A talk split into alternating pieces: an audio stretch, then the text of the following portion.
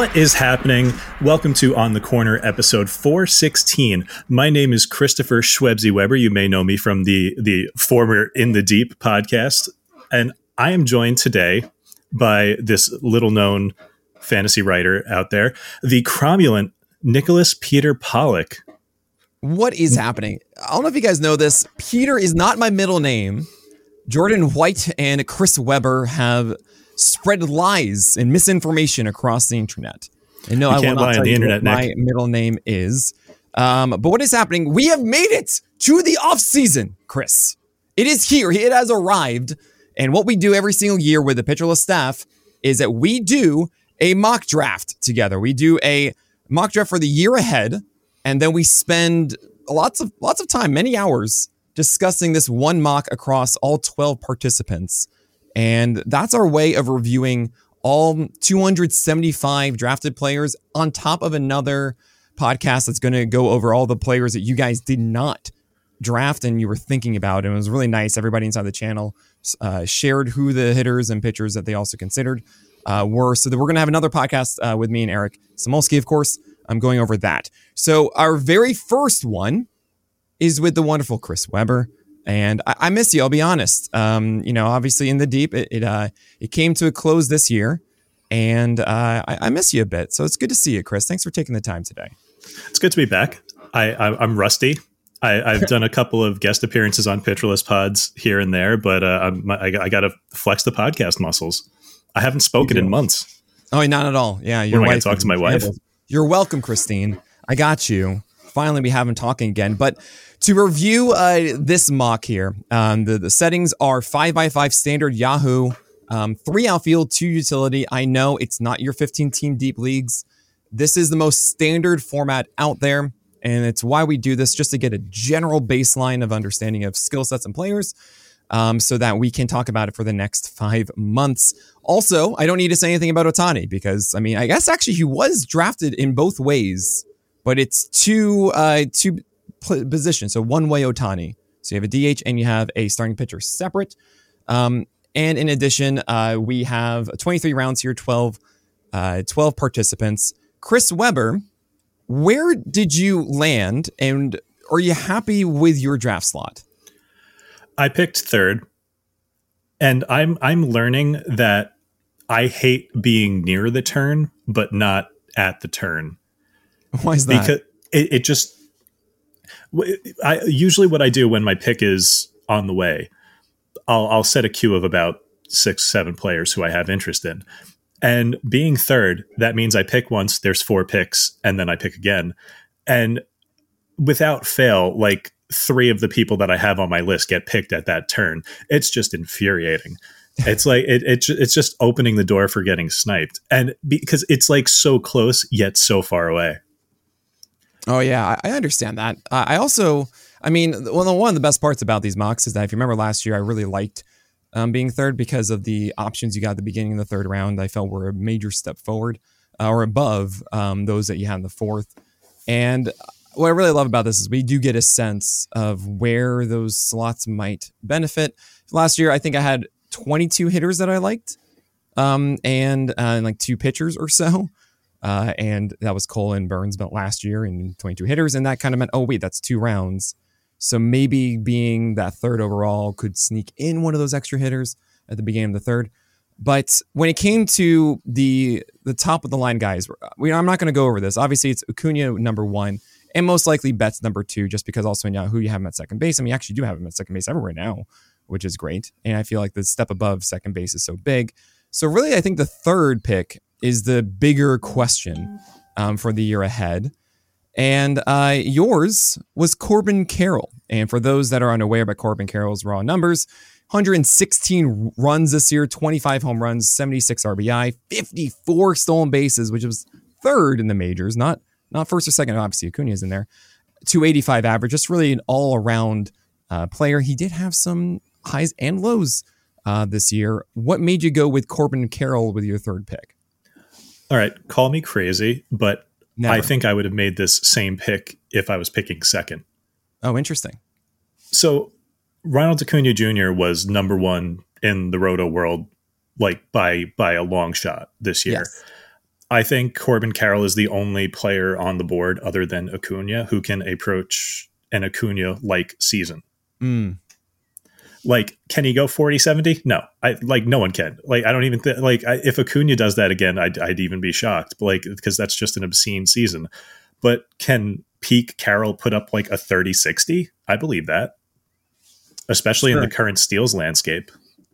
So I so as far as I you know one of my favorite things to do with hitters, uh, if you guys don't know this, we have our PLV stats that is our and uh, we have our hitter app as well that kind of goes over their the basic skills of what they do from strike zone judgment and swing aggression. But my favorite three um, are their decision values, uh, contact, and power. And how that works is decision value says based on the pitches that they saw, were they swinging at at pitches that are better to hit and not swinging at pitches that are not good to hit contact when they do swing. How good are they at doing that on and on pitches that they should be hitting, uh, making contact on, and those that we're not going to grade them too heavily if they're swinging eh, at a pitch that they should make contact on. And then with power, based on the pitch thrown, what kind of power do we expect on those pitches? And are they exceeding those expectations being average or not? And Corbin Carroll was good across the board with those three, but not elite in any of them. It's on a 2080 scale. And a good reference point here, we have like Nolan Jones, for example, having a 70 in power, Bryce Harper at 65, Corbin Carroll at just a, a 50 with that. And decision value actually not being that high, just a 50 as well with a 55 contact. Now, I do like the overall skill set and it can improve. Though I was a little surprised to see that Corbin Carroll wasn't something like Acuna, who had a 65, 60, 65 in decision value, contact, and power. Same with uh, Mookie Betts, actually just matched that. Aaron Judge 70 division uh, decision value, 80 in power, 35 contact, of course. So, I uh, do you see Corbin Carroll improving those skills next year? I don't think so. I don't think he has to. Mm. Like he's, I, I don't want to call him a unicorn because there there are other players like this, like the the miniature guys who just have incredible like torque in their swing and manage to like max out their skills. Sure, but I don't I don't think Corbin Carroll needs 70 power to hit like 30 to 35 home runs. He's just one of the like he's got solidly above average tools across the board and maxes them out. Like he, he like there's there's guys out there with more raw raw power who will not hit as many home runs because they're just, you know, not as good at baseball as he is. Right. I mean, yeah, I, I, I am going to at least say, look, he's 23 right now. He's going to be 24 next year. He's certainly going to get stronger. That's what we normally see when it comes to hitters who are younger. And then over time, they generally do find more power and more stability as they continue their workout programs, especially at a younger age like this. Um, so I am going to at least push back and give you the benefit of the doubt here, saying, no, I do think that power number can go up higher um, than it is right now. There are still skills for him to improve upon. Say his ideal contact rate um, is not above 50%. It's actually below average of when he makes contact, um, is it beneficial to the hitter or not? That's what ICR is. It's 33rd percentile, which is kind of shocking. But then again, of course, the speed value of Corbin Carroll maybe says, hey, look, he gets better results and has a 285 average because of that. So yeah, I, I, I understand the deal. He has the the whole, whole, entire package. There is room for upside on top of this, um, and that was your first pitch, pick at Corbin Carroll. Second round arrives, as I say to Weber and we're going to go quick through the first ones, right? Okay, uh, Marcus Semien um, and I was a little, I was conflicted here. I, I have a quick question for you. Ozzy Albies was taken by me two picks earlier because I'm very much about like I do not want to leave the opening rounds without certain positions filled because I do not want to go dumpster diving for second base or shortstop or, or whatever later on because I just feel the that's not the life I want to live. So I would debate between Semien and Albies. Did I make the right call with Ozzy Albies? I don't think there's a wrong answer, but uh, you did not take the one that I would have chosen. I'm glad you took Albies because I prefer Semien. and why is that? Reliability. I mm-hmm. think they're both really, really good. They're both in incredible situations. They've both put up incredible fantasy seasons. But like only three players in all of baseball have scored at least 100 runs over the last three years. Marcus Semien being one of them. Mm. He has a 70 plate appearance lead over the second player with the most plate appearances over the last three years yeah, combined. Sure. 70. That's like an extra, like, what, 20 games over the last three years? That's insane. He's just in there every day, producing every day. Uh, and I like Albies. I, I, he was a key part to a couple of championship NL only teams for me. I do like him, but I just I just think Semien is the more reliable bat there. Yeah, I, I absolutely get it. Um, to Albies' credit, he was four runs away in 2023 um, from that 100 mark, um, and 103 in 2021, and of course he got injured in 2022 to remove that. Um, actually had gone over 100 in both 2018 and 2019 as well. Um, the arbitrary endpoints, Nick. Arbitrary endpoints, sure. At least, obviously, the skills are relevant. The um, the the reason I ultimately went Albies over Semien was age. Uh, I don't think that Semien improves moving forward. Um, I think if anything, it's a plateau, and that's that. That could be great. Um, 29 home runs and 14 stolen bases. Um, Albies in his 26 year old season had 33 home runs with 13 stolen bases and still had massive runs and RBI totals. You look at that Atlanta offense, that is not going away. Uh, those guys are there. Olson is there, Acuna is there, Murphy's there, um, Riley is there, Albies is there. They are still going to be a premier offense moving forward. And for that reason is why I went Albies over Semien. But I am going to be targeting either one. And I think you're kind of in the situation in your draft that you should be able to get one of the two. Uh, the premier second baseman to me at this point in the draft are Betts, Semien, and Albies. I actually took, I think, oh no, I didn't. I, I don't remember the exact uh, uh, positions of Gunnar. I think it is third base and shortstop. But um, but yeah, that's it. And then really, there's a massive drop off. We have Bryson Stott in the fifth round, Ketel Marte in the seventh. Uh, I'm sure I'm missing some of these. Jazz Chisholm maybe he still has some. I don't think he does. I, he shouldn't. Right. Okay. So I mean, this is again the process, guys. The first one we're doing. Um, Matt McLain might have it at second. We'll see. Uh, I need to do a big review on that for everybody here. But yeah, these guys are going to be going early in it, and I'd be happy with either one. You have a foundational second baseman that should is not a risk in my view, and that's a huge, huge thing when it comes to hitters. It's about reliability, especially early rounds. You just want to make sure that you can add to the pile in season, not getting out of a hole. Um, third round is Luis Robert Jr., who probably had one of the quietest stud seasons um, because he was on the White Sox. 90 runs, 38 home runs, which was ninth in the majors. Luis Robert Jr. I, I don't really think of Robert Jr. being that guy inside the top 10 home runs when I look back at this past year.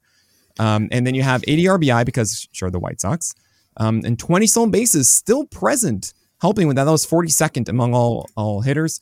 Um, 264 average, a little disappointing. 315 OBP. Why? Because of course 29% K rate and 5% walk rate. So very efficient in the swings that he did take, or I should say the contact that he made, uh, still uh, not not the inherent skill set that you want. Off 45% ICR rate, by the way, I was talking about efficient contact, 87th percentile.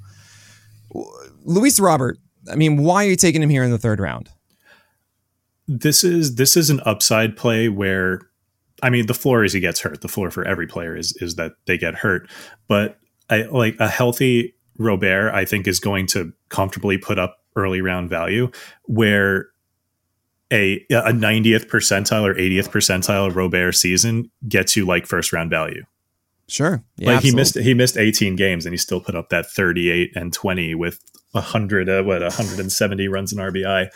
He's he's just he's incredible. I like I kind of fell in love with him again at the home run derby because mm-hmm like just watching like Mookie Betts put his all into swings and just squeak them over the fence, and then watching Robert like look like he's not even trying and hit 450 foot tanks. It's just he's he's just an incredible like athlete, and incredible specimen. Like he has the easiest power I think I've ever seen. Yeah, it is. Um, power is 90th percentile throughout the entire season. Um, yeah, in, insane. And you mentioned the strikeout rate. You yes. mentioned the strikeout rate, and I'm worried about that because that was never a huge part of his game before. He was not mm-hmm. like like he he he approached a 30% strikeout rate. He was like sure. around 20 the previous two years. He saw a big drop in zone contact. But even if that doesn't reverse, like one of the ways you get around poor contact rates is just by obliterating the ball when you do hit it. And yeah. he had 58 barrels last year, which was 15th in baseball. So sure. You know, if he keeps barreling the ball, I don't the strikeouts aren't even going to matter that much. Absolutely. And you know, one thing I do want to note with uh, Robert Jr. Um, it's a decision value of 45 and contact of 50, but power, of course, at 65, as you were talking about. Uh, and the uh, it, really aggressive essentially this year. However, the strike zone judgment was pretty good um, overall, and so that that to me there are there are two questions here of okay, is there something that he can do? I, I think about Aaron Judge as the prolific example of hey, you can be if you're being smart about understanding the zone, which he got much better at as the season went on. Same with decision value; it went way up. Um, he was below average for a long time. Then across his final, like 250 pitches seen, he was exceptional at it. Um, so there might be something here where there's a balance saying, look, I don't need to swing as hard as I can every time. Um, I can actually focus a little bit more on contact and still have a ton of power. And ultimately, that drives more home runs because I'm not striking out as much. Uh, I have more batted balls in play, and that's a very good thing. So it's it's exciting to see that kind of skill set, and and also just knowing that it's not a product of a bad eye. It's about it's not even about discipline, really. I mean, sure, his swing aggression is one of the highest you'll see, but he's just aggr- he's swinging at everything that's inside the zone because it's a strike, and saying, look, even though it's in the zone, doesn't mean you have to swing at this one, um, and uh, trying to actually fine tune those swings. So. I'm a huge fan. Um, I think the biggest pushback you're really going to see about uh, Luis Robert Jr. is the health. Yeah. Um, and I, also, are they going to have a team around him right. that makes that RBI total go higher than 80? Yeah, for what it's worth, I, I absolutely do buy the narrative that he's on such a bad team that yeah, I, I do too. Either pressing or just you know not playing up to his full mm-hmm. capabilities, mm-hmm. which is wild to say for someone who just hit 38 home runs. Yeah, but, but it's just I, I, I absolutely buy that. Yeah, I, I, like him as a third round pick. Um, I'm kind of looking at the other outfielders. Um, and by the way, before I even uh, continue further, I should ask the question, which I like to ask everybody. Did you have a certain plan going into this one of how you were going to construct your team? It developed as the rounds went on. Mm-hmm. How so? It, it, especially starting with my next pick, which okay. I, I, will get into. Okay. Um, so it is your second outfielder, by the way, here. Um, Cody Bellinger, R- Randy Arozarena, uh, Michael Harris II, Adolis Garcia, Mike Trout, Kyle Schwarber, um, all going after. And I do believe that Robert Jr. is a step above. There is still risk, I think, involved, of course, in that strikeout rate. Maybe the power does disappear a little. I want to believe that he does improve. Um, but uh, also, you know, the injury risk is the biggest pushback you're going to see with him moving forward. Um, let's go to that fourth round pick. And this is your first pitcher. It's Logan Webb. And this is your one, two, three, four, five, six, seven. This is the eighth overall starter drafted. Um, Logan Webb had a miraculous season. I mean, 216, uh, 216 innings, most among everyone in the majors. Um, 11 13 record, 325 ERA, 107 whip, 23% carry. But because he threw so many frames, he hinted at 200 strikeouts at 194 total. And a CSW around 30% with just a 4% walk rate. Uh, why do you have Logan Webb as your eighth starter? This kind of circles back to Semien mm-hmm. it's reliability. I, I like I so let's see the the I could have gone Burns here. No, no, I'm looking at this the wrong way. I could have went Snell here or Pablo Lopez. Correct. I'm not I'm not as sold on Lopez as you. As soon as I saw your your uh, your list drop and I saw like you had Lopez sixth and you had Webb all the way down to 25th. Yeah. I was like, I mean, oh no, I, am gonna have to explain Eric myself. I have him up to 24, maybe 23 at this point, but yeah. I, I, have I have quibbles and qualms with that. Go ahead, please. Let me hear them. There's there's like a handful of guys that you have uh, above Webb that I'm just I'm I'm stunned by because that like there's something to be said for reliability. There's something to be said for a guy who like let you. So your your issue with Webb is you think both the walks will go up and the strikeouts will go down. Correct. Uh, uh leading to a corresponding uh, increase in ratios. I just he's he's had fewer strikeouts and more walks before and still been just about this good. Like he makes it work. He's just like he's he's on a 3-year run now of basically this exact level of production. He did have more strikeouts 2 years ago. That was a lovely year. I don't think he gets above, you know, 9 per 9 again. Uh but uh, it's just I, I, take Logan Webb. I feel like I can just leave him in one of those starting pitcher spots, not move him for the whole year. Feel great about it. I, I don't think I the the only way I feel like I regret that pick is if he gets hurt. Yeah, and I can't say the same for I can't say the same for Snell. Maybe Pablo. Snell But- actually had below Webb, just so you know. Huh? I have Snell below Webb, to be fair, but you're saying that comes Okay. based on the draft board. Yeah, yeah, yeah. Like Um, Nola is too up and down. Glasnow, I just don't trust the volume. like, I, I'm some of these guys that you have like above Webb on the list are like uh, I think Luzardo, Kirby. well, you Luzardo like, was actually eight. the one that, if you listened to last week, um, uh, Eric and I, I think I'm slightly like that was the biggest pushback that Eric had, and I understand it, and I absolutely can see myself having Webb above Luzardo. Luzardo and Framber both being underneath Webb is probably what I'll do come February. Yeah, it's just there. There's a handful of guys above him on the list that have just never been better than him, and I'm just like, what does Sure. he have to do? Right. So um, the reasoning quickly um, is I see the 107 whip from Webb and I see the 116 in 2022. 116 whip at 192 innings is not that amazing. Um, and I know this is like a very unpopular opinion. I I have a I, I there's an idea in like a 15 teamer that that is that is a, a great thing for your roto leagues in 15 teamers. In 12 teamers, that is fine, but in some ways, that is lower than your winning whip at the end of the year in a roto league. And uh, you're trying to have better than that at the end of the year. And if you have 192 innings of that whip, it brings you down.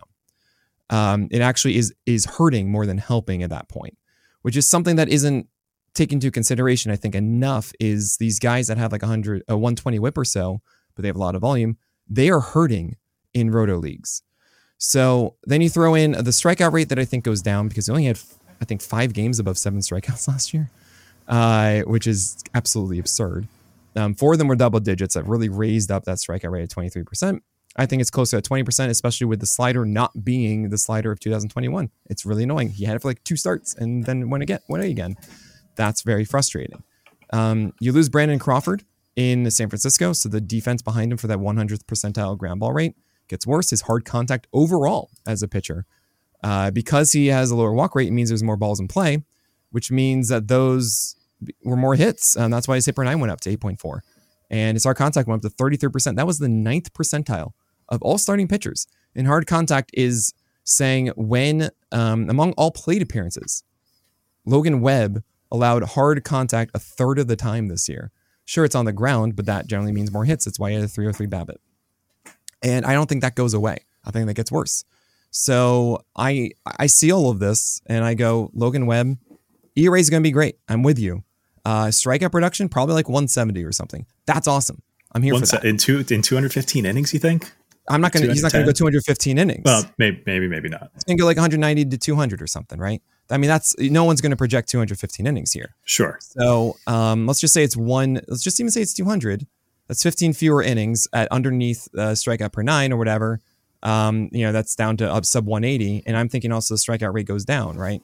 So my whole point is how much Webb is helping you isn't as massive as you want it to be. That said, it is still going to overall help you. And there is something to be said about that. I absolutely ranked guys who are riskier than Webb, um, without a doubt. But I also ranked guys above him who have more uh, of a lot more of a uh, ceiling, and I don't think are going to be the floor of not helping you. Um, So- I could be very wrong on that, uh, and that's absolutely something that I'm putting my neck out for. But it's why I'm lower on Webb. I I really wouldn't have an issue of having Webb at like 16 or something like that in rankings. Putting him at eight uh, is aggressive. Um, I would say George Kirby if you want a floor. That you- is do you your guy. Do you view the list as I would uh, I would definitely draft these guys in this order? Like This is my that is what the list effectively is. Is generally my draft rankings uh, for how I'm doing this, and there are certain tiers of like later on, especially of okay, I'm looking for an upside guy or I need something st- stable. Here are the two groupings for those things, and thus like a guy like 72, I might draft before someone at like 61 or something. Um, but this early, yeah. I mean, if I really wanted to go for that stability, it would be George Kirby. Actually like your seventh rounder more uh, than Logan Webb. Yeah, I, I noticed that. I, I the the way I look at this like top ten of starting pitchers, if I don't come away with like Cole Strider or I don't say Wheeler and Burns. Like if I don't come away with one of those four guys, maybe maybe throw Gallen in there. I think Webb is Castillo? the guy I want next. No Castillo. Because yeah, sure, Castillo. Oh, but there, there's sure, like, okay. I, I feel like there there's a tier there, and yeah. if I don't get anyone in that tier, I'd rather go with the reliability. Yeah, okay, I understand that. Um, we spent enough time on that. We're going to talk about uh, fifth round pick, uh, who is a completely other side of the coin, um, and we're going to talk about him after this break. All right, so CJ Abrams is your fifth round pick, Chris Weber. And talk to me about this one. Obviously, the stolen bases are, are really everything here. Uh, 47 from CJ Abrams, but also 18 home runs here, 83 runs, 64 RBI, 245 average.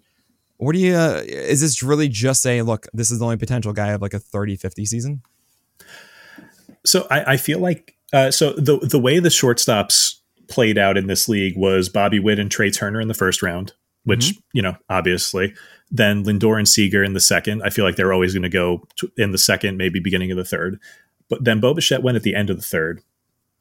And then Scott Scott Chu took yeah, Oneil Cruz in the fourth, he, which he is bananas. Doing, yeah.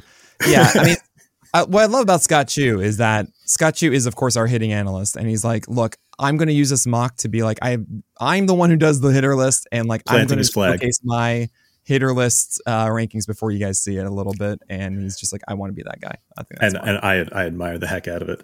But uh, I f- I feel like after Bo, there's a tier. Oh yeah, like a, a tier ends after Bo, sure. and the shortstop oh. that I feel most confident about. One I should that. mention here, Gunnar Henderson, I took in the third round uh, before. The, I, am not, same with Elly De La Cruz. I think you can also put a shortstop. I'm just not sure what their eligibilities are. I, oh, I yeah, Cruz, Gunnar, Cruz has short. He, I drafted him as my shortstop. Okay. Yeah. So with the guys left on the board, I feel like Abrams is the guy I like most. And like some people might expect some stolen base regression. And my reply to that is that he's never stolen this before. He's never been willing to steal this much before. Stolen bases are just as much about skill as it is about mindset and like willingness to just go. And there was some point he had the most stolen bases in the league in the second half of the year after after the All Star break. Like if I don't get CJ Abrams here, I, I, think I wind up waiting like three, four, five rounds and getting like Dansby Swanson. I think that's the next mm-hmm. shortstop that I really want. Maybe McLain if he drops. But like Abrams is going to steal a bunch of bags. He's going to hit enough home runs to be a positive as a shortstop. He's going to score close to 100 runs, and his batting average and RBIs will not kill you. He's putting up enough to matter there. Like I think, I think this is a really like if he does what he can do, what what I think he will do, like he's going to be a, a steal of a fifth rounder. If if he if if I told you he was going to go out and put up a 2050, like he'd go around round or two earlier. Sure. I mean, yeah, the speed is obviously a major part here. Uh, decision. I mean, when it comes to decision values, uh, he's fine. He's league average. Um, you know, CJ Abrams was a guy that Ian Kahn um, really preached about, um, just as from a from a mental place of like, I think this guy's going to achieve it. And huge props to Ian for for bringing him up a lot. I remember a really fun conversation with yeah. him. And uh, he's also he's a baby. Florida. He's like 22. Yeah, he's, 20, he's going to be, uh, yeah, he just turned 23, um, on, on October 3rd. Um, how dare you not know that off the top of your head? and uh, yeah, there's there's absolutely room to improve here. Also, I, I kind of, it's always interesting. We see these, uh, we see these young teams these days, and we kind of like, all right, he's on that team, so we, he gets forgotten about. Um, there's also Lane Thomas on this team, of course, the Nationals. I, am curious how that team improves. Generally, that's what we see with these youngins is that there is some intriguing elements that come out of nowhere. We saw the Pirates, remember, like they were an elite offense at one point this year. Uh, I mean, obviously that declined, but still, it's, it's something to note that it's not just like a complete RBI um, hole. Obviously, the average needs to go up. Uh, 19% K rate, but only a 245 average. Um, you can say that's a product of uh, I, mean, I don't really can't really put my finger on it. I was going to say like, oh, it's clearly too many fly balls for a speedster, but no, 55th percentile there, 35%. And ground ball rate was 35%. xwOBA was really low though at 292. So it seems to me that his ideal contact rate has to be low. Um, as I of course stall before I see it. It is yeah 28th percentile, um, not ideal, um, but he does have a max EV of 112, so there is uh, something there. and uh, hopefully over time he kind of figures that out. Uh, Yeah, we have, yeah, he's go not ahead. he's not as small of a guy as I thought. I kind of Hmm. thought he was like closer to Albies' size, but he's he's 6'2", 185. You can. I mean, he's just gonna get stronger too. I, I, I'm I'm kind of interested. Um, I don't know if it's. I haven't given you a seal of approval yet, and I might. Well, we'll see. I might ha- uh, as we go through this. I don't really have. Uh, generally, the first podcast I do, I give the least amount because I don't understand value yet. like, what is a good one? Who becomes a target of mine? Once I actually talked about more players. Um, we might by the end of this, as I go through the rounds, retroactively. So we'll be. I- I feel might like it's worth bringing up something that hasn't Yes. been brought up yet. Uh, Nick, what uh, I, I was just in the Legacy League for the first time this year, which is our 12 teamer staff league of, Yes. of the highest level. did you win? I did not win, but I did did, have the best regular season record before Well, flaming out in the playoffs. And to quote uh, Chris Weber, I don't know how I have the best record in the league. Uh, I did Uh, say that. yes. Um, My pitching staff was so like, I was- patchwork. what I honestly, the, the best part about the Legacy League to me is uh, they're always like two teams that are like, okay, you guys are not involved. Um, and there's maybe one team that is running away with it. But for the most part, I would say that 80% of the league is like toeing the teams line. It- it's toeing the line of like within one or two games. This is a matchup head to head. We got like 20 games in the season or something. Um, it was insane that you could literally two weeks left to go. You could either be a buy in the playoffs or eliminated from the league. hmm It- it's it's insanely good how the parity works in Yeah. those leagues, and it I, should I be. was I was don't know scheduled watching all year long. yeah. Uh, if, if you don't know what this is, pitcher list internally with our staff, we have relegation fantasy leagues. It's one of those things that I kind of realize, like when you have a staff of we have about you know about a hundred people here, all part time, uh, and when you know everybody wants to play fantasy baseball, you can create these leagues that we've had. So we have three of the major ones, with the Legacy League being the top one, and then we have five that are all sorted by ELO to sift into the top three wherever there are spots. So Yeah. bottom so 3 I've, get removed and relegated every year.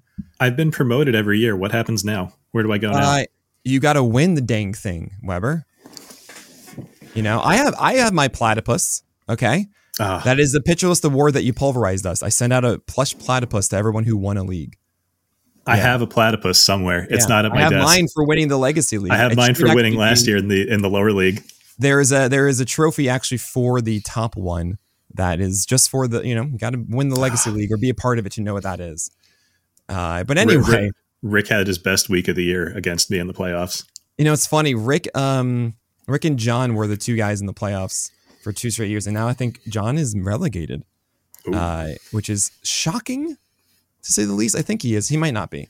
Um, but uh, I, am we're gonna sorry. I'm sorry. In the in the deep, my my old podcast is is prone to uh, tangents, and I'm so Mhm. sorry for sidetracking you, Nick. We have we have business to attend As to. if as if I don't like tangents and never encourage them.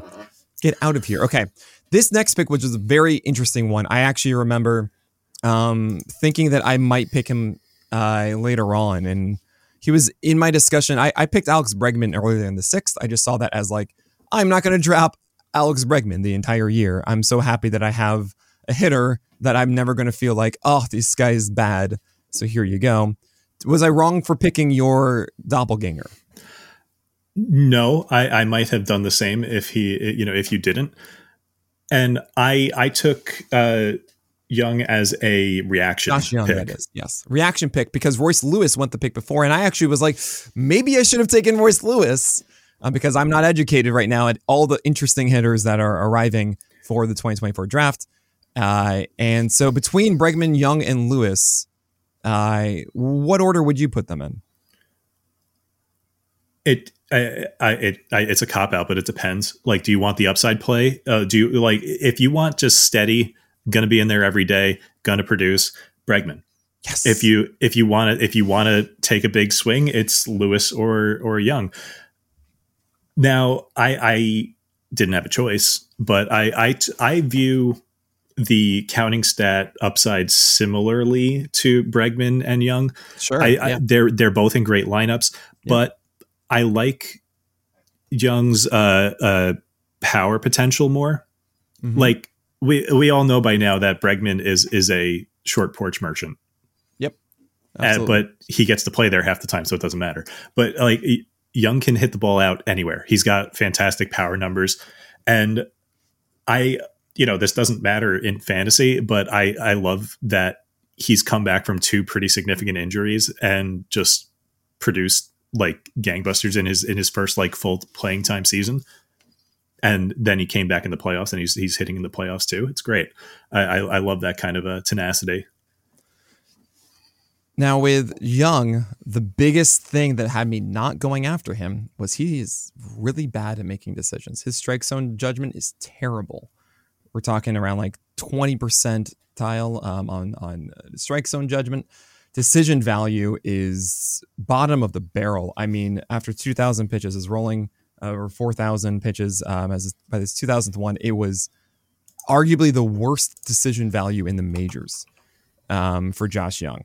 So that tells me that this 29% strikeout rate that we saw this past year is going to have work to you know to get that better. Um, that's the biggest concern that I had. That said, you know what, Nick, don't don't go for Jung. Uh, Royce Lewis to me has a more complete profile to him, um, but uh, but you didn't get a choice to do that. Now Yandy Diaz, the batting champ in the AL, as I just found myself rooting for Seager on the final day. I don't know why, um, but I did. Um, I mean, he's really the next one after that. I don't really see any other third baseman to chase. So it really did feel right. like uh, there's also Nolan Arenado, excuse me, who went shortly after. And I would say that Arenado is clearly on the decline.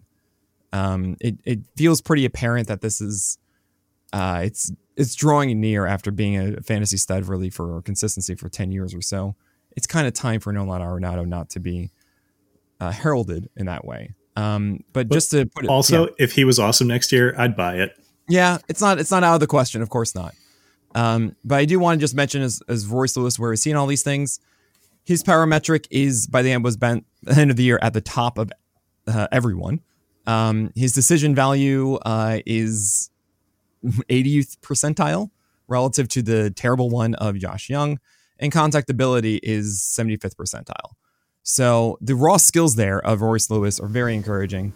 Um, he's going to be a consistent member of that Twins organization for years. Uh, obviously, health is a big question mark there. Um, but uh, yeah, I, I, I, think going back personally, I would rather have Royce Lewis than Bregman than Jung. Um, but uh, I understand why you went for Jung here. Um, and also, you know, maybe he moves up in that batting order. I mean, he was around fourth or sixth um, throughout this year. And uh, maybe he does become a staple at three or four or so as we keep going. I mean, it's at least Lowe, uh, Semien, and Seager all in, in that talk. Maybe there's something else involved. Maybe Jung pushes his way in. We'll see. I, I don't love drafting Yandy Diaz. Why is that? I, I think he's really good. I think he's great. I just oh, okay. I, I I don't like drafting corner bats that don't get me like plus power. Yeah, you feel like you have to find it there because right. You, it's harder to find it in you know, middle infielders. It's why like I, I my my big stolen base guys both are going to hit. I, I I hope twenty plus home runs like mm-hmm. Uh, comfortably in Carroll's situation. Like I I I don't like I don't like pigeonholing myself into like having to chase specific categories later in the draft. I, I very much understand that. Um, so we're gonna move now to your seventh round, who I said was I liked more than your fourth round, that it was Logan Webb, and this is Max Fried. Um, tell me about Max Fried. I'm shocked he was there. Mm. Yeah, I mean, I, I, guess I guess it's all because of the forearm, but I mean, if if the team and he felt good enough to to make a playoff start, I feel like he's going to be all systems go. You know, six months from now. Absolutely, I, I feel the same way. Um, this is a seal of approval for me. Uh, Max Fried is one of the most consistent starters you'll find.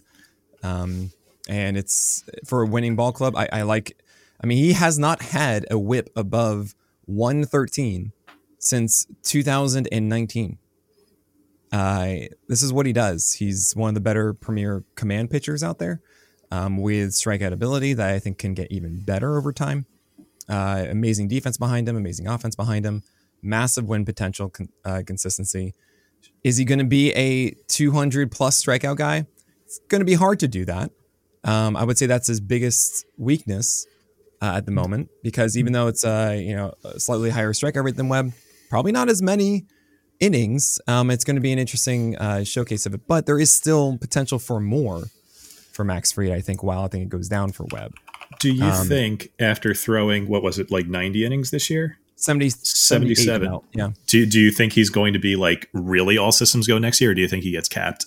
No, he does not get capped. There's He's a no, veteran. No, no, no, no. This is not how this works. Yeah. No. Uh, you don't you don't cap guys a year from free agency when they've already had uh, over 160 innings for three of their last four seasons or so, right? That's um, that's just know, not I don't know how he's going. He's going every five days for Atlanta next year, uh, health permitting. Great, my mock team loves that. Yep, uh, seal of approval there for Chris Weber in the seventh round. To give it a concept of who else he could have gone for, Freddie Peralta, Grayson Rodriguez, Kodai Senga, uh, Framber Valdez, Walker Buehler all went. I actually have uh, Grayson technically above Max Fried, uh, but it's inside the same tier. I'm a big, I'm a big believer in Grayson. You'll have to wait for my on the corner podcast more about him. I did it on the list as well. Um, but I mean, I grouped him with Buehler shortly after as the injured guy. Same with Glasnow. Same with uh, one other guy that I cannot remember off the top of my head right now. For for what it's worth, the insight into my process, if Fried wasn't there, the guys I would have went for would have been probably Peralta or Framber. Oh yeah, oh yeah, it was Peralta was the other one. Um, so I see uh, it wasn't Framber. Interesting. Uh, you want that consistency, all that kind of stuff, but man, Framber's sinker is terrible. Okay. Um, William Contreras was your catcher in the eighth round, and something that I learned with this draft was that catcher is wonderful. Um, it is so deep, um, and it's really a showcase of there's no real excellent catcher. Um, is really where that depth comes from. But do you think that maybe William Contreras could be that guy? I, I think I messed up. This is one of the uh, not uh, not not because I picked William Contreras, because I picked a catcher. Uh, I think William Contreras is great. I love him. That's why I picked him here. But I don't think I needed to take a catcher this early. Now, just like like I don't I don't know how I, am not in many like standard leagues. Mm-hmm. The, like literally the only actual standard league I'm in is the Legacy League. Right. So I don't know if I don't know if like the, the, the world at large drafts catchers the way we do at pitcher list because we always depress catcher value. It no, was yeah, this way. That's generally how it happens. I mean, unless there's absolute elite ones that stand out, right? Um, but generally, we just wait on catcher, and that's that's what the common people do. Yeah. So I, I do actually think Contreras is one of the elite ones. Do you know how, do you know how many days off William Contreras had after July seventh? July seventh, so half the league. One. Half the half the season. One yeah, one yeah. day off. Catchers who are so good at the plate that they don't get days off because they get to DH on their on their on their quote days mm. off, they are so valuable for fantasy. Sure. And on a related note, because volume matters for the player rater, Contreras was the 39th rated hitter overall for, oh, wow. for, for the second half. For the second Incredible. half, so he stopped getting days off and he just produced. And I what, what I wish I had done in this particular draft is taken a first baseman and mm-hmm. waited on catcher, but I'm not actually mad about having Contreras. All right. I I regret a little bit going for JT Realmuto in the same fashion in the tenth round. I just didn't want to think about it, but I was like, no, Nick, you could you could have done this. I always regret my catcher pick in these mock drafts. Um, I I I think there is value in just not having to think about a spot. Just for I know like, that's what I go with, but also we're in so many leagues it's yeah. nice to just not have to think about things sometimes. And Sean Murphy went in the 23rd round. Oh my um, god. I know, I know. Sean Murphy was ab- actually like absolutely terrible, like actively terrible half, for three months of the season too. I'm sure there was something bothering him or whatever it is, and they'll. I, yeah, being a catcher. Yeah, there is. I love your ninth round pick. Um, I debated heavily if I was going to draft this player um, multiple times. I even considered this player in my fifth round, um, and that's Nick Castellanos, who has gone on a tear in the playoffs since this pick. Um, it was not a product of the playoff tax. Castellanos this year, 79 runs, 29 uh, home runs, 106 RBI. That's eighth most in the major. You say, Nick, RBI stupid. Well, when you're Castellanos, with the offense that the Phillies have, and you're constantly hitting fourth, fifth, you're going to have a ton of those opportunities. Um, 11 stolen bases even is just nice. And a 272 average, kind of back to his old average producing days. Uh, I really like this pick, and you get a seal of approval already, Chris. D- did you notice that Castellanos is kind of doing a, a, Nola? Like he's doing this oh, every, every, other, year, year, thing. Yeah, he was awesome in 19, 21, 23, and pretty bad in 20 and 22. Well, 20 was okay. It was yeah. about average, but 37 runs, 14 home runs, and 34 RBI in 16 games was wonderful. Uh, but the, our average at 225 with a 29% K rate, absolutely. But yeah, I I'm I don't think there's a lot to talk about here. I think he's he's he's a good hitter. Hmm. I, I, just wish we could do the. I, I wish we could. Uh, you remember like a year ago, uh, or actually in, in, the WBC, the conversation was like, how do we convince Randy Arozarena that it's like the playoffs or the WBC all the time? That's how we're going to yeah, be with right, Castellanos yeah. now because he's just he's just kicking it into another gear for the playoffs. Yeah, absolutely. Um, ICR, by the way, went up to uh, 43%, which is 80th percentile, which is great to see um, for uh, Nick Castellanos. And when it comes to his fly ball rates and his ground ball rates, which are kind of interesting when it comes to Casty because he had been in the mid 30s before, it's up to 40% now, which does give him more opportunity for those home runs um, to happen, even though he has a lower homer per fly ball rates. Um, though the OBP is an issue. Uh, 305 in 2022, 311 in 2023, as he only has a 5% walk rate, and that K rate did rise um, to 20, uh, 27, 28%, as he had a 20% overall swinging strike rate. So we do hope that the average can stay afloat, um, as that is not a good tendency to have as a, as a hitter. Um, I, we are going to move on though, and we're going to keep talking about Chris Weber's team in the second half of his draft after this break. Your 10th round, so you got seal of approval with Nick Castellanos, and now this guy is the talk of the town. You are certainly going to see a playoff tax for him, especially if uh, when you're listening to this, this team is in the World Series and that is Evan Carter as you're continuing your love for the youngins in Texas. Uh, tell us about Evan Carter. Okay, so what happened here? This was the 10th round, and the pick before me, our, yeah. our podcast manager and on the wire host, uh, Adam Howe, took Jackson Holliday, to which I replied, Oh, we're, ta- we're taking our statement picks, Evan Carter. because I I love what I've seen from the kid so far like maybe it winds up being a reach, but like the hype is going to be out of control and if you want him on your team you're you're going to have to take him a round or two higher than you probably think you do he's pretty much a universal top 10 prospect at this point and like his story is that even as like even as a prospect he was relatively unknown when the rangers took him when the rangers took him as early as they did it raised a lot of eyebrows in the community and since that moment, he has done nothing but rake and play well at every level, including the majors and including in the playoffs in the majors as a 20 year old. What he's doing is absurd, and people are talking about it a lot. I still don't think they're talking about it enough. He has a 24% walk rate in the playoffs. 24%. Now, yeah. obviously, standard leagues, we don't care that much about walks, but it his his just plate approach and, and like his his composure is insane. The main thing that I worry about with Carter from a fantasy perspective is that I, I'm not sure that he's going to hit a lot of home runs. He only had 27 home runs in his entire minor league career, which wasn't that long, but I, th- I think it was something like a thousand plate appearances, sure. which is, you know, that, that's not a good rate. So he wasn't exactly a bopper, but again, he's 20 he's got the frame to put on uh, muscle and and increase his power potential. And there's potential for growth here.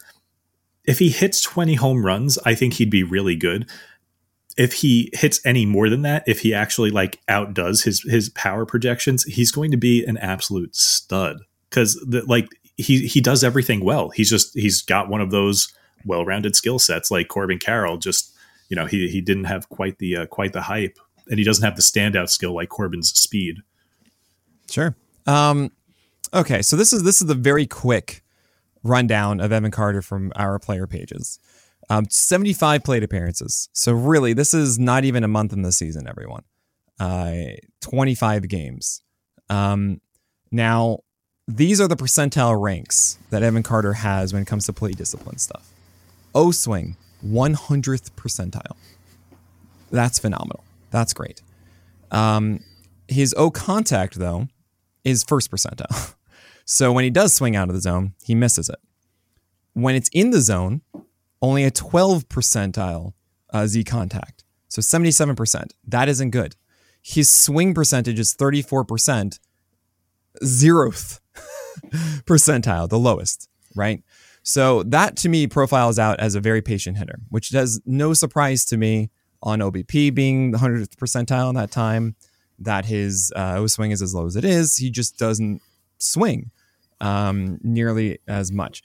Uh, his early called strike percentage is only is 90th percentile too, so that means that bat uh, pitchers didn't um, give him those pitches. You know, he got into favorable accounts often, um, which is also something you'll see in a small sample as well. Uh, also, home run fly ball rate was 71 percentile. Uh, sorry, 71st, 70, 71%, 100th percentile, right? BABIP was 100th percentile. Bacon was 100th percentile. Pull percentage was 100th percentile. Uh, so a lot of these things, line drive rate, 100th percentile. A lot of these are Statcast anomalies in this time. And what is very annoying is that his fly ball exit velocity in that time is third percentile, which is super low, 81. Um, and I remember Todd Zola saying this at First Pitch Arizona um, with Miles sitting next to him, 2021 or something. Todd Zola says, like, we don't really care much about exit velocity. All that we care about is fly ball exit velocity. And I said, Miles, write that down. uh, and make sure that we have it because we have exit velocity when we have Statcast data, but like make sure we don't just have EV and max EV, make sure we have FB EV as well because that's what matters. Because Evan Carter's normal exit velocity is 50 30. You'd be Like, oh, that's fine. But when he hits it in the air, which is what matters, third percentile. So I, I'm a little worried. I see kind of a Cavan Biggio esque thing, and I know how how you feel about him. Oh God, I hate Cavan uh, Biggio.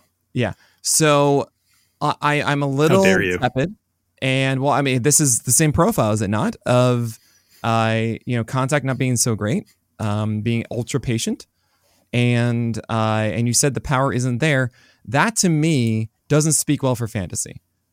Um, so I want to be absolutely wrong here. This is me just looking at small samples, seeing how things were weird. Um, but I am a little concerned based on this quick look that I have. Yeah, there the the downside is that he doesn't hit for power and just is overly passive. That that is absolutely the downside. Well, and the contact though, when he does swing, isn't good. Z contact at 12th percentile is, is a shocking thing too. G- given the difference between his major and minor league strikeout rates, I'm willing to chalk that one up to just small sample size first exposure to the majors because sure. his strikeout rate has dropped dramatically in the playoffs. In the playoffs, sure, okay. Strike rate was also first percentile, which means that he didn't see as many too, which is so interesting. Um, fascinating stuff. Okay. Anyway, uh, it's probably because the O swing was so low. All right, we're gonna move on to who I've called in the past as the 11th round pick as the Toby of hitters, and that is uh, Brian Hayes. Why? Because it's very minimal and basic. 15 home runs, 10 stolen bases, 271 average, 65 runs, 61 RBI. Not a guy that you pump your fist for getting, but also just happens to stick around in your lineup the entire year. And you're like, should I have replaced him at some point? Probably. Uh, now, that said, that was 124 games, 525 plate appearances. So Brian Hayes could get more playing time next year and increase those numbers. Also, he's going to turn 27. And hopefully, I mean, back in the day, that used to be your peak season. I don't know if it is anymore. That was because of steroids a little bit. Of, I think it skews younger now. It does, more of closer to 25, I think, um, which is very interesting. It just means that youth is everything, and we don't really know how to handle that. Um, but why are you going for Ke'Bryan Hayes here, where it does seem like you don't really need to? All right. While while I'm talking, I need you to pull up his power PLV chart. Uh, By all means. So I'm a sucker for Ke'Bryan Hayes, and I I will never change. I will never learn yeah. my lesson. Uh, we know he can hit the ball hard. We know that he can make good contact. That's always been a part of his skill set. The question is, can he turn that into production? Uh, Hayes spent some time on the shelf this year. He's he he was injured for about a month, and he came back on August second. From August second forward, which is about a third of a season, he hit 299 with 10 home runs, 31 runs, and 29 RBI. Now, obviously, you can't just extrapolate, but this is the sort of thing that Ke'Bryan Hayes is capable of. He's capable of 25 plus home runs and a strong batting average. He's got the necessary skills. It's always been a question of can he put it together. And I he's it I'm hoping that he has started to do that uh, towards the end of last season. So what uh, what Chris just requested of me is going to, of course, the hitter attributes PLV app and to look up Ke'Bryan Hayes. I just sent it to him. Mm-hmm. Um, what is your reaction to that chart? Uh, that the power, I mean, it, it, it did, you know, plummet towards a season average at the very end, but it also reached never before seen heights for a little right. bit there. So what happened was I was kind of hovering around league average, maybe slightly under for the first half of the season.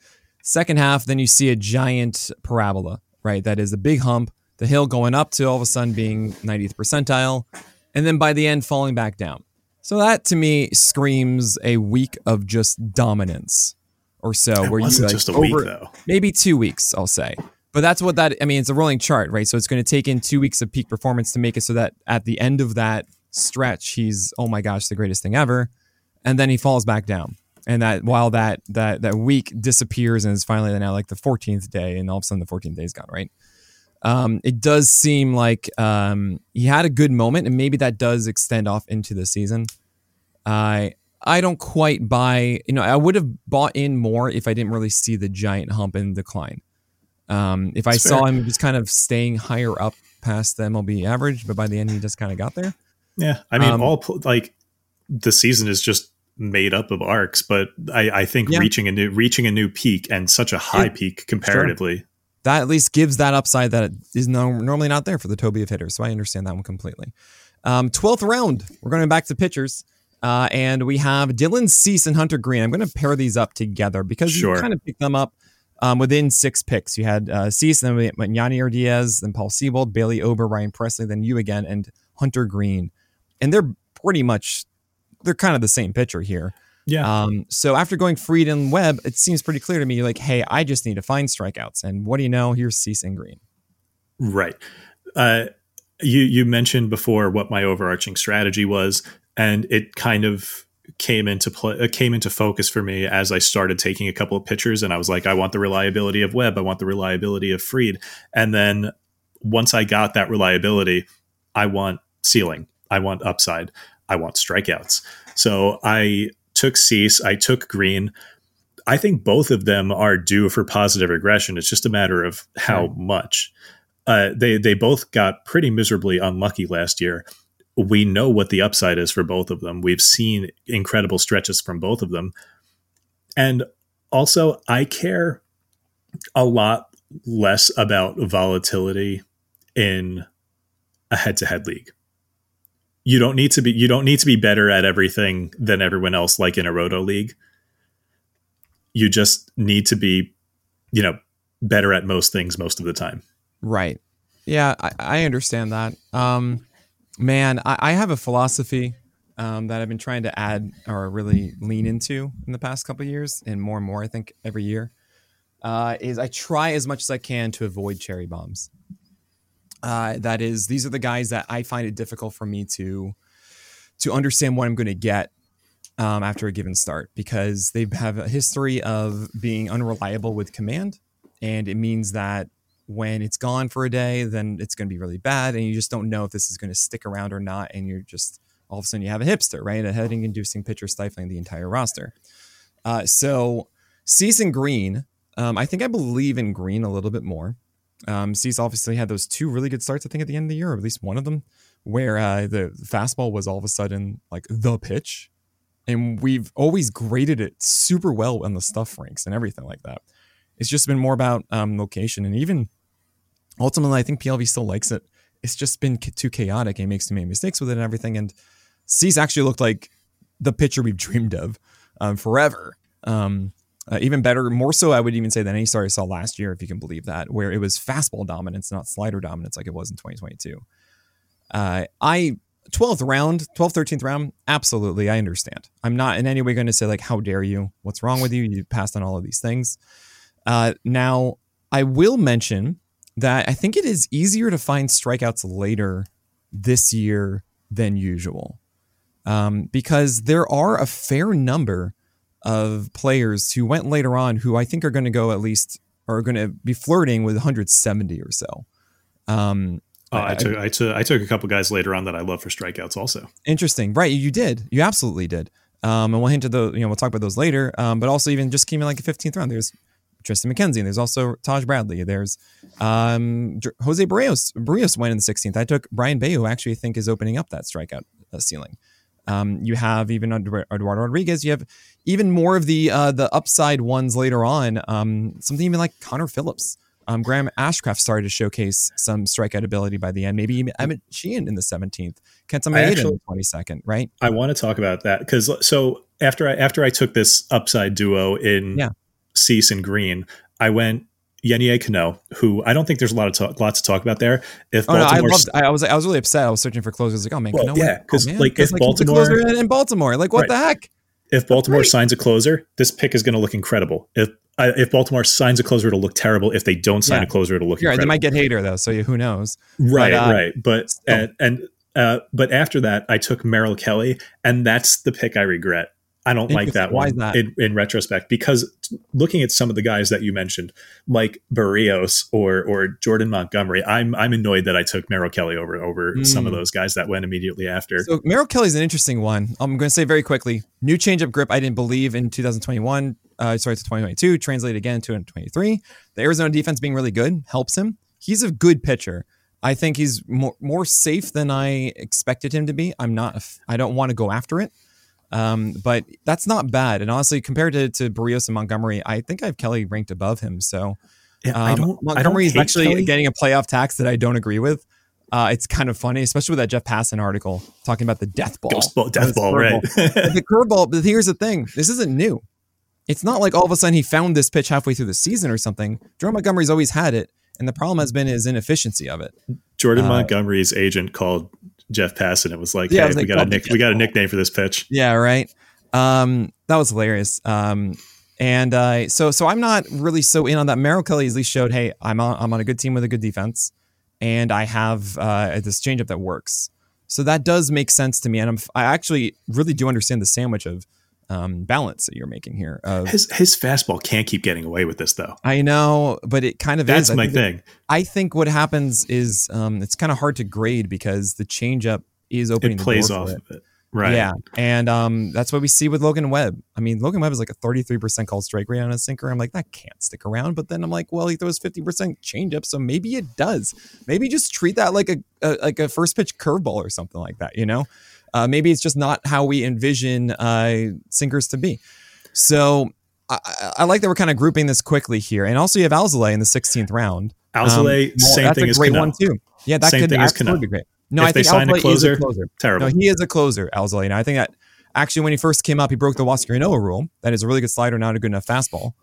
And I remember actually there was a, a good clip on on Twitch of me reacting to Alzolay because I didn't think he had a good enough fastball. And then I watched the clip of a fastball. I was like, oh man, now I'm kind of in. but uh, but he had those really nice moments where he finally figured out how to do two fastballs. I think it was. But um, no, he fits Yeah. as a as a as a closer. He has an Yeah, amazing if- slider. if this was a real slider and, like team- questionable fastball, then like you're a closer. Yeah, like if this was a real team, I'd be stoked coming away with Cano and Alzolay Yeah. as my two closers. Absolutely. You know, if I knew they were going to be closers. Right. Um, and so we're just gonna keep going. I mean, Nick Lodolo in the 17th round, same kind of idea of Dylan Cease and Hunter Greene. Right. Of this is a strikeout play, and honestly, seal of approval 17th round Nick Lodolo. And the reason for that is I don't think that Nick Lodolo should be treated any differently than he was in drafts entering Right. this year. what, what's changed? I mean, he missed the year. Obviously, that that is a Sure. problem. But has, should it have discounted him this much? No, I Right. don't think so. Now, am I going to be targeting Nick Lodolo? Probably not. Um, for example, in the 17th round, I went after Nestor Cortes instead of Nick Lodolo, who I think also should be treated the same way. Um, as we saw life from him and health and everything permitting, same with Lodolo. Um, that is in 17th round. It's like, this is how you can find, like, w- when it gets to be this late, health is the best reason to chase a guy. Uh, because, yeah, you probably aren't going to have a lot of these guys 17th round and later at this point. You should not have the anticipation of me holding on to them closely. So if they're healthy and productive, I mean, you saw my 20th round pick is James Paxton. I was amazed at this. James Paxton, when healthy this year, was a stud. So why, if if he's healthy entering the year, I'm starting James Paxton and being really happy about it wherever he signs. And if he's not healthy, great, he's off my team. It's the 20th round. The question of quality is not as much in the air. With Nick Lodolo, I actually do think generally he's going to be productive for you. I, I worry that he might be a cherry bomb. That uh, it's he has been so far, is the yeah. question, and we just haven't seen him pitch for a while and everything. He's a left-handed slinger, which generally I don't like. Um, th- we see this constantly of left-handed slingers. I mean, look at Kyle Harrison, left-handed slinger, mm-hmm. and it's not he didn't he doesn't have the command that you want him to have. Josh Hader was not a starter because I don't think he was consistent enough. They said, you know what, fine, we're going to turn you into this. DL Hall is kind of becoming that too. Nick Lodolo has a little bit more depth. I think the curveball and fastball is better controlled, but it's so close to the Andrew Heaney, Sean Manaea grouping, and I'm and also in Cincinnati isn't helpful to him. It's why I'm leaning a little bit away from him. You know, so something you just said, like your, your explanation of Paxton right there, just made like two synapses fire in my brain that have never fired before. Which it's like I because when I'm shooting for upside in a draft, I'm aiming for guys. I think this guy could be on my team all year long. I mm. never think this guy might carry me for a month at the start of the year. He'll get hurt, sure, but right. I, am gonna just gonna turn him. I never think thing. of that. Well, here's the thing: is that my in my outline every year, I spend like two thousand words writing stuff before I even get to rankings on purpose because it's so important to understand the strategies involved and what you should be planning for the entire season before you even think about who I'm getting. What kind of strategy should I be going for? And my rankings are very, very much leaning into look at all of the players you picked up during the season. This was the largest table I've ever made. Yeah. Yeah. And by far. And I even debated, I could have added more to like the secondary one, which are the ones that are like just a month long fling. I never um, read the notes, but I did scroll past them. I saw they were there. That those tables should be eye opening to you. And the the pushback I always get is, well, Nick, how are you going to guarantee them going to get? I mean, there's 25 guys. Like, come on, I can't get all of these. Like, no, you don't need to. You Some, need to get like yeah. three. And the they, best they thing is, once. what's that? They didn't pop up all at once. They popped up throughout the right. year. You got to be, be the year. And if you read the SP roundup, I'd say maybe there's like a handful of them that I wasn't encouraged on and you would have missed if you just followed what I was saying. Most of those, the majority of them, were in on and we're getting. I mean, if you saw my legacy league, I had a ton of those guys. Mm-hmm. And so my point is, your uh, Nick, I was in the playoffs, so I wasn't really looking at your team. There it is. Um, in the playoffs, your staff was oh boy, uh, why'd you lose? Uh, yeah. yeah. no, it's because um, my my offense floundered. That's why my offense was terrible. I I I did had a terrible legacy league draft last year. I'm going to defend my patchwork pitching staff um, to the death. But uh, anyway, um, the uh, the big strategy that I go for, and I emphasize this every year, especially your 12 teamers, is plan your draft around shooting for the first month at the end of the draft because you are going to switch out guys and you have to have your hand in as many pots as possible in April and May. You have to be ready to drop all, a lot of these guys because it's you're just going to miss out on Bobby Miller. You're going to miss out on Bryce Miller. You're going to miss out on Grayson returning in July. I dropped him in our legacy league and then picked him back up when he returned, right? you're going to miss out on, on so much. And especially as we were talking about before with youth, youth being everything, we have to be more aggressive on these prospects and not settle for fine in positions. Yeah, I, I wonder if this year is going to be the new normal because we saw more prospect promotions than ever before, not. I want to say. I really don't see why we won't. Um, because I think the draft classes get better every year. We're getting better at, at uh, understanding what makes a good player. We have more people uh, than ever when it comes to playing baseball. I'm doing it competitively at a higher level. Uh, it, it, makes better all scouting, better training. World. It's just the whole thing is just improved. Um, and also, I do believe that we are more aggressive in promotions than we used to be. Uh, oh, because oh, yeah. we recognize yeah. the the aging curve is is more beneficial when they're younger, and it's you know there's kind of like all right, we're just going to go for it right now. We're going to do this. Uh, I I heavily believe in it, um, which uh, then of course makes all your prospect experts that much more valuable. We have mm-hmm. exciting tools coming next year, guys, uh, for prospect stuff that is going to make you want to be a PL Pro member. Let me tell you, um, could not be more excited about that. But anyway, this goes back to Lodolo. Do you? I, I gave you silver approval. I still stand by that because I think it's a good representation. I think you're going to see them a lot from pitchers from 17 round 17 and lower. Um, and I think you made a good balance here because honestly, there's a case for Lodolo to be up where Cease's, where Hunter Greene is in the 12th and 13th. Yeah, like why why would Lodolo like it used to be like Lodolo and Greene would always go within a few picks of each other. Right. What's changed? Right. So now Edward Cabrera though, I would not group with Lodolo. I would say there's a definitive no? tier between them. What is your love uh, for uh, Cabrera? I, I'm a sucker for Cabrera. Similar, like he's like my pitcher, Ke'Bryan Hayes. I will never quit him. Well, for, first of all, opportunity. The the Marlins need him next year. Sure. The Marlins are going Absolutely. into next year with much less rotation depth than they generally do have. Like, like I, I feel like this past year when we were talking about Eury Perez, I was like, he's he's like at least like sixth in line or seventh in line, like at, for opening right. day. They lost, of course, Pablo Lopez. They lost um, uh, Trevor Rogers uh, for the season. They, they right. Yep. The the Marlins historically have a lot of, or recent history have a lot of rotation depth. This year, I don't think that's the case. I think Edward Cabrera is going to be relied on to throw as many innings as he can. I and the question with him is re, it's it's walks. Mm. Uh, that yeah. that that's yeah. the entire like like his his list of pros that's is pretty long. Yeah, his list well, of cons is walks. It's just right. walks. So, now, will will he yeah. fix that? I don't know. Yeah. Do I? Th- I think he can be a good pitcher even if he doesn't cut down on the walks that much. He's still going like he's going to be a cherry bomb, yeah, but he will still throw out plenty of good starts. If he cuts down on the walks, he will be a monster. He is he like the skills are incredible. Like now, yeah. like how many pitchers offer his combination of contact suppression and swing and miss? It's not a long list. At the end of the year, across I believe his past the final ten starts, how many starts do you think that Edward Cabrera had over five innings?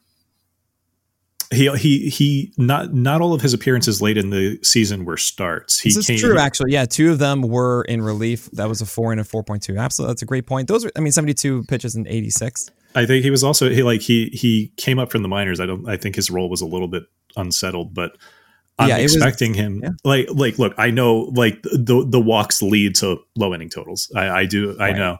I trust me, I'm I'm the but this is the this is what the 18th round. No, I'll no, I, like, I understand. Uh, do, I'm not, I'm not necessarily think, saying uh, what do I think? yeah. Here's my question. Yes. After Edward Cabrera went in this draft, who do you think has more upside? Well, I'll, I'll put it this way: I'm, I don't hate it because, right, maybe he shows up and all of a sudden things are tweaked, and that's a really amazing thing. Because uh, the biggest issue with Edward Cabrera is it was 81 pitches per game, uh, 4.5 innings per game. Now, of course, that's including the beginning of the year a little bit, um, but it was only only two innings in relief, and that was uh, uh, in September. One of them was 86 pitches um, because he's a very inefficient pitcher. Uh, it's just yes. been that way. His fastballs do not have high strike rates. It's a good changeup. That is his major thing, but that's only a 61% strike rate. And the curveball is a 63%. I mean, it's not just, hey, fastball 57% strike rate. Hey, sinker 56. These are both sub 10th percentiles for their respective pitches. It's the fact that also the main ones also aren't heavy strike pitches. So we got to fix that somehow. We yeah. got we got to figure that out. Now, I mean, can we do a Robbie Ray? Simply throw your really good stuff in the zone. Just simply throw it, it at the zone. Honestly, the it might be. Um, but the four seamer, I don't think is good. I don't think it's good enough to do that. Right. Um, so it's okay. The curveball and the changeup need to be more in the zone. It was just sub 30% changeup uh, zone rate. It was a 43% zone rate for the curveball, was generally kind of slightly above average, right? Um, my pushback on Edward Cabrera is I don't think that he's going to actually fix it. And I think that uh, in the beginning of the season, you're going to see still the walk rates being there. And the path to him actually being a consistent, like, oh man, I'm the guy who got Edward Cabrera, is a lower chance than the other ones who went later. I think there's a higher chance, believe it or not. And also, you'll know quicker for Luis Severino than you will Edward Cabrera. I can I can see myself going after like a, a Detmers or a Maeda over or, maybe like a Pfaadt. Right. you him. would know, right? Like Severino, for example, I would know right out of the gate. Does he sign somewhere else and it's improved? Does he look good out of the gate? I feel good about it. No, I get out.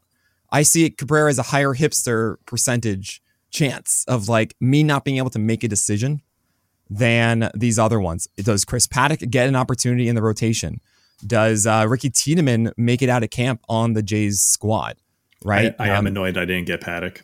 Max Meyer is going to be back from Tommy Tommy John for the Marlins. Mm-hmm. And that actually might be something more intriguing to me than a Cabrera. I actually wasn't too impressed when he first came up, um, but that might be it.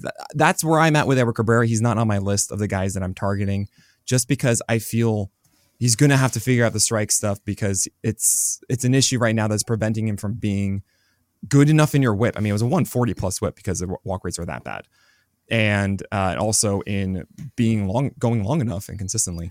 Uh, I, I, was also a sucker for Carlos Hernandez two years ago, so I might I might just be a sucker for these really electric arms that can't stop well, walking. That, that was a different scenario than Cabrera. But uh, Brandon Lowe was your 19th round pick. Um, talk to me about him. I, I was really excited about him entering the year and didn't quite pan out as I wanted.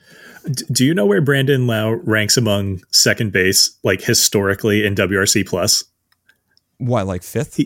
Fifteenth but he has oh, the man. 15th highest WRC plus for a second baseman in history. That's wild. The, the issue is that he can't stop getting hurt, and it's right. a shame because he can really swing the bat.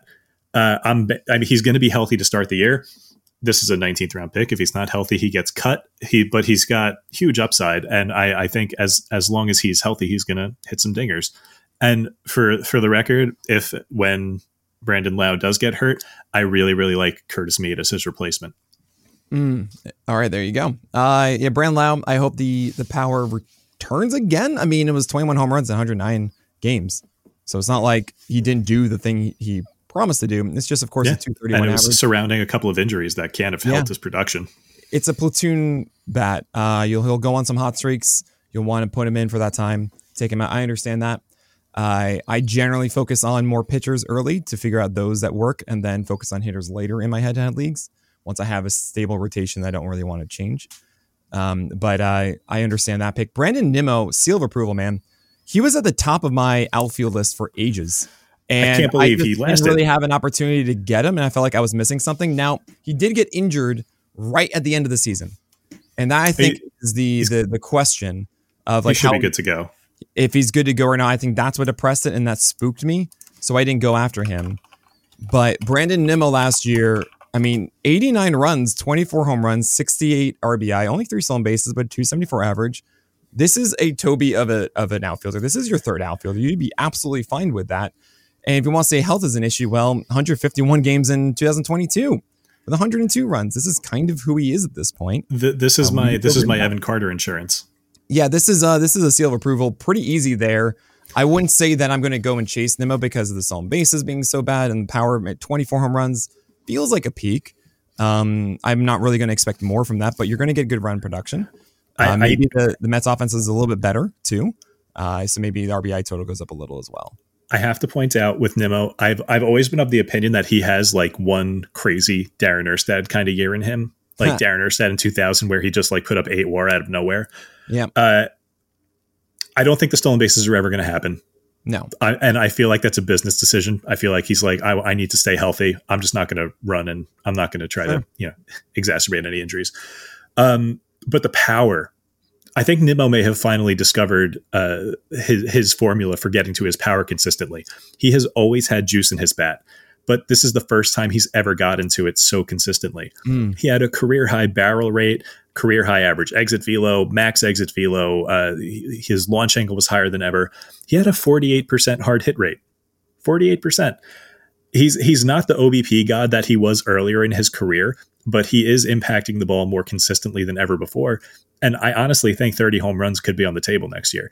You said that the you yeah. said that it's a peak, but his his second half was the best power swing power stroke he's ever had. Yeah, it was it was below average for the first uh, 200 batted ball events, and then between 200 and I'd say 300, it was insane. I mean, he had an incredible stretch.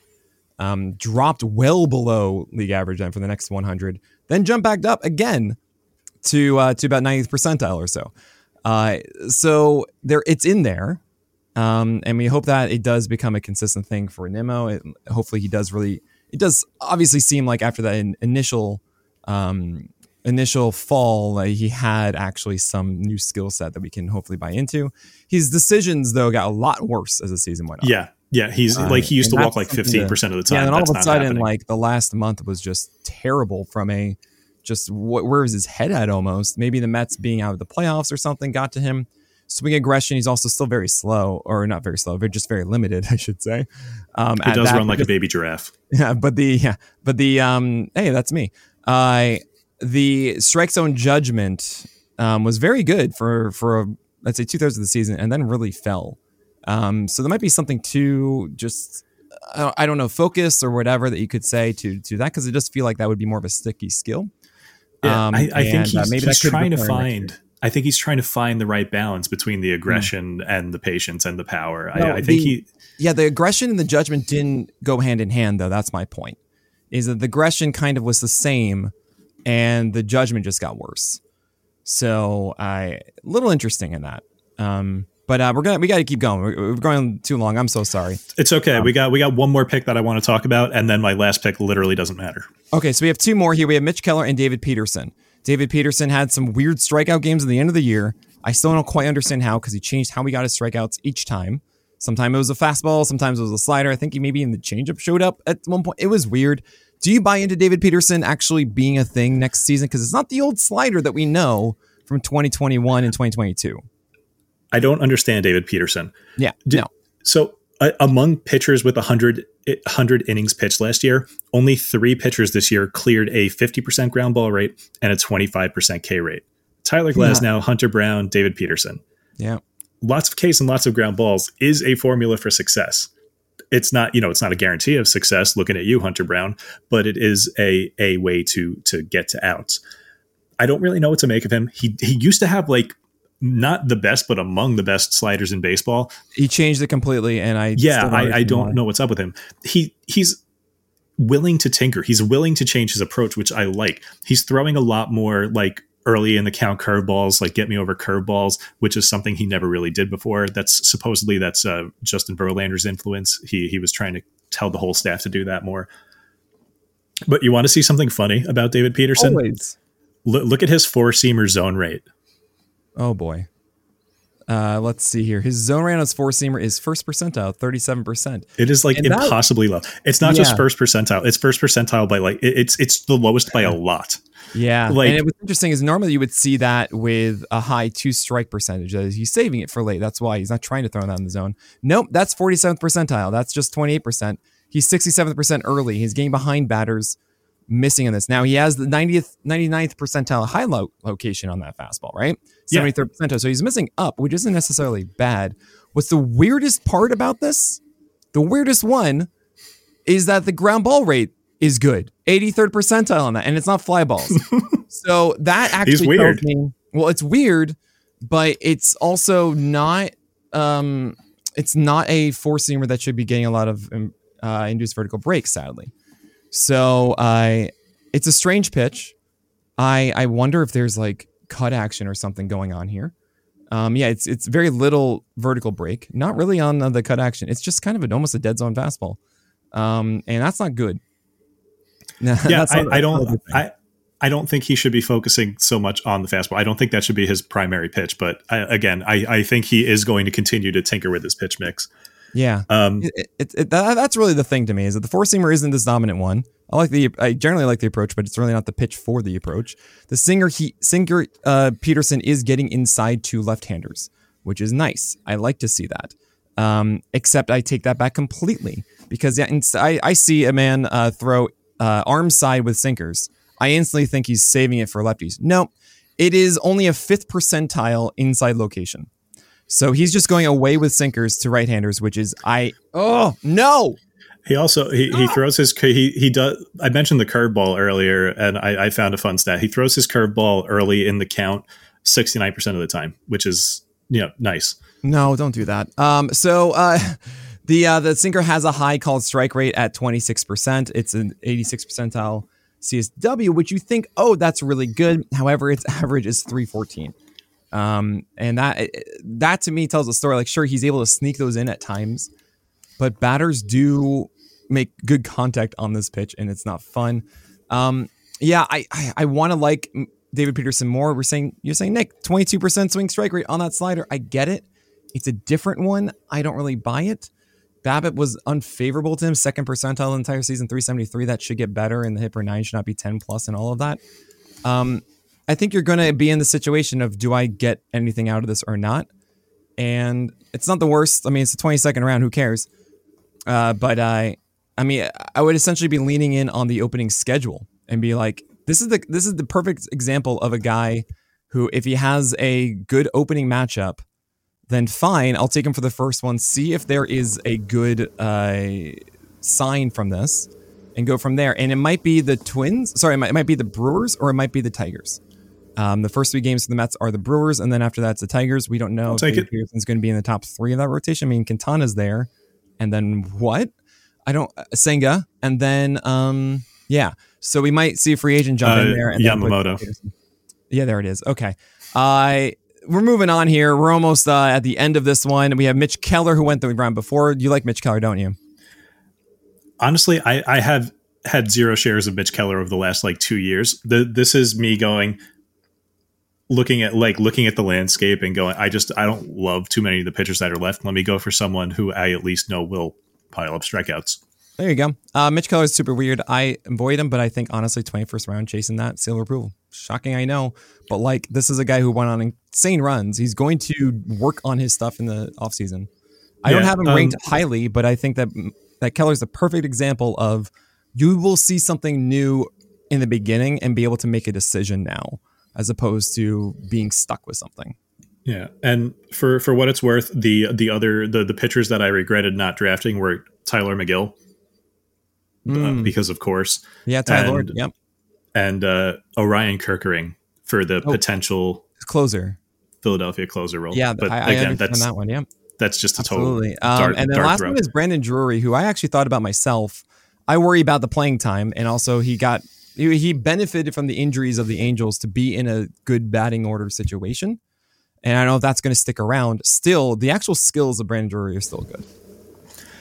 I, I think there is a first base cliff somewhere around Christian Encarnacion Strand, and that happened 11 rounds ago. So once that cliff hit, I was just like, I'm going to wait, I'm going to wait, I'm going to wait. I was kind of hoping that I got Justin Turner as my first baseman, but Oh, he, he went uh, in the 21st round. Not Nathaniel Like, Lowe. You, know love that- Nathaniel Lowe, don't you? You know I hate Nathaniel Lowe. I did. I did look at him a bunch of times. I, I you know, I looked at Jose Abreu a bunch. I looked at Mhm. Lowe a bunch and Bohm. Honestly, like none of those guys are super exciting. I this is a spot where I like if if I wound up with a team in this situation, I would be actively looking to either trade for a first baseman or yeah, you get know, my just- Nathaniel Lowe from me. It's great. paying close attention to the waiver wire for uh, someone who was promising, like maybe Yeah, right. waiting for Kyle Manzardo to uh, to come up. There it is. Um, but yeah, Drury, I mean, surprisingly good numbers uh, 26 home runs and 83 RBI in just 125 games. And that's very close to what he did in 2022. Yeah, it's not the Um, worst pick. I, I, I dig it. Um, it's just about opportunity for him as he was batting third by the end of the year. But uh, earlier on, when the Angels had a more full lineup, it was seventh, it was sixth, it was sometimes eighth. He pinch hit. It wasn't nearly as uh, prolific in that lineup, and hopefully he gets that opportunity again this year. Really fun last pick. I'll give you the seal of approval because of the if he has a good situation out of camp and a good batting order spot, then like yeah, I'm super happy with Drury there. All right, that is it uh, for this episode. Uh, Weber, on a scale of one to seventeen, sorry, one to twenty-three, how would you rate your team? Uh, I'll give it like a, a, a 19 because there were there were like there were like four picks here where I'm like Oh, wow. I could I should have gone in another direction. Okay. Oh, is that high? Yeah, that is that is gonna be like the highest that anyone gives here. 19 out Um, of 23 is too high. Too high. Uh, yes, I'm also irrationally confident. I I, Yeah, I win a good percentage of my leagues. solid sixteen.